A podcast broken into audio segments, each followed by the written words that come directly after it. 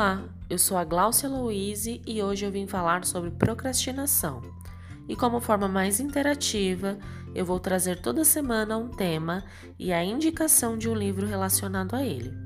Vocês podem indicar livros e temas pelas redes sociais, no Instagram, arroba Sinapse Metamorfose, no Facebook e no YouTube. Segue lá também. O livro de hoje é o best-seller internacional O Fim da Procrastinação do autor Peter Ludwig, que é palestrante e consultor e auxilia pessoas a não procrastinar. Eu li a versão digital no Kindle, mas para quem prefere tem a versão impressa também. O livro é bem de fácil leitura, é ilustrado, o que é bem bacana. Nele vemos oito ferramentas práticas que auxiliam na motivação e na produtividade. Alguns pontos tratados nesse livro são por que procrastinamos? A explicação científica para esse hábito tão comum. Como funciona a motivação e como obter resultados a longo prazo. Como melhorar sua produtividade. Como organizar tarefas e gerenciar seu tempo para conseguir realizar mais sem se cansar. E como lidar melhor com os fracassos e superar o medo da mudança. Mas o que é procrastinação? Procrastinar é deixar para depois, adiar ou prolongar a execução de uma tarefa. A incapacidade de se convencer a fazer as coisas que você deveria ou gostaria de fazer. Se você se vê deixando coisas importantes para depois, deixando tudo para a última hora, gastando esse tempo em redes sociais, assistindo TV, filmes, séries ou Fazendo coisas que não te levam ao objetivo final, você é um procrastinador. E eu preciso te falar que a maioria das pessoas são. Se todo mundo é, qual o problema então? A questão é quando tarefas importantes começam a ser tão negligenciadas que a procrastinação gera ansiedade, estresse, culpa, perca da produtividade e vergonha. O legal do livro é que ele traz a diferença do procrastinador e do preguiçoso, que em suma é que o procrastinador sabe que precisa fazer coisas importantes e o que acontece é que ao iniciar a atividade ele perde o foco. Tudo se torna mais interessante que a atividade que precisa ser executada, principalmente com prazos. Na era digital que vivemos, as distrações são bem mais atraentes. Afinal, temos muitas opções, principalmente na internet, o que nos dificulta em compreender e obter o foco necessário para algumas atividades, auxiliando assim na procrastinação. O livro é bem prático, como falei, possui ilustrações bem bacanas, além de ter algumas estratégias para você usar no dia a dia, como auxílio para a procrastinação.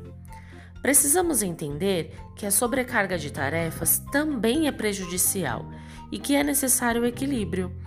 Obter um tempo também para relaxar. O livro se divide em quatro partes. A primeira parte do livro traz à tona a motivação como forma de compreender o seu propósito. De acordo com o autor, quando você encontra essa motivação interna, você tende a procrastinar menos e trabalhar melhor. Ou seja, Dar o nome certo ao problema ajuda a encontrar a solução. Já na segunda parte, fala-se de disciplina, onde o autor traz exemplos de métodos que você pode fazer para executar o que planejou. A terceira parte fala dos resultados das suas ações e traz ferramentas que auxiliam na estabilidade emocional. E o quarto tema é a objetividade que auxilia a identificar falhas para corrigi-las.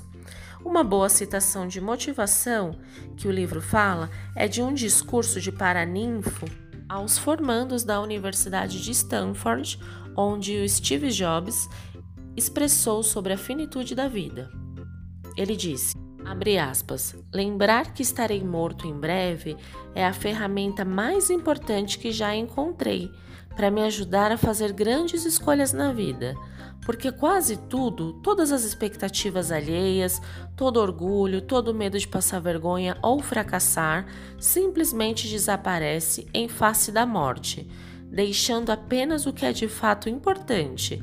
Lembrar que você vai morrer é a melhor maneira que conheço de evitar a armadilha de achar que tem algo a perder. Fecha aspas. Ou seja, essa percepção de vida finita nos leva a gerenciar nosso tempo com mais cuidado. Já em disciplina, entende-se que existem dois lados: produtividade e eficácia. A primeira diz sobre qual a porcentagem do seu tempo você gasta fazendo coisas significativas. Já a segunda determina se as atividades às quais você dedica seu tempo são ou não fundamentais. Com a disciplina, você consegue ter controle de hábitos não só relacionados ao profissional, e sim ao pessoal também, que auxiliam no alcance dos objetivos. O livro nos sugere que iniciemos com níveis de cobranças baixos. Então, se, se eu preciso estudar ou me exercitar, que eu comece com um tempo menor, 15 a 30 minutos diário, do que já iniciar se cobrando demais, como horas, por exemplo. E aos poucos, ir aumentando gradativamente o que fará com que você se adapte a esses novos hábitos. Precisamos compreender que é necessário se planejar, listar tarefas, se organizar. Muitos de nós possuem inúmeras atividades, como trabalho, casa, filhos, academia, estudos, e com tantas tarefas exigindo de nós, é necessário iniciar pela organização, para não só não acumular tarefas, as deixando para depois, como também ter um tempo de descanso, respeitando, claro, o seu ritmo. Mas além de todas essas questões que falei aqui, precisamos entender que procrastinação pode não ser só uma questão de gestão de tempo, e sim uma questão de gestão de emoções, pois algumas atividades nos remetem às emoções que ainda não sabemos lidar. Sentir-se confuso, desencorajado e atarefado tem sido comum e, mesmo existindo tantos recursos a nosso favor, ainda procrastinamos. Porém, precisamos pôr um fim nessa situação, pois, além do desgaste que nos remete, nos leva à frustração. O livro é bem completo nessa questão de apoio, porém, se sente que de fato não tem conseguido nem tentar se organizar, talvez seja necessário buscar por auxílio profissional para poder lidar com a raiz da situação. Espero que vocês gostem do conteúdo desse podcast e que de alguma forma ele te auxilie e que você consiga pôr um fim na procrastinação. Até a próxima!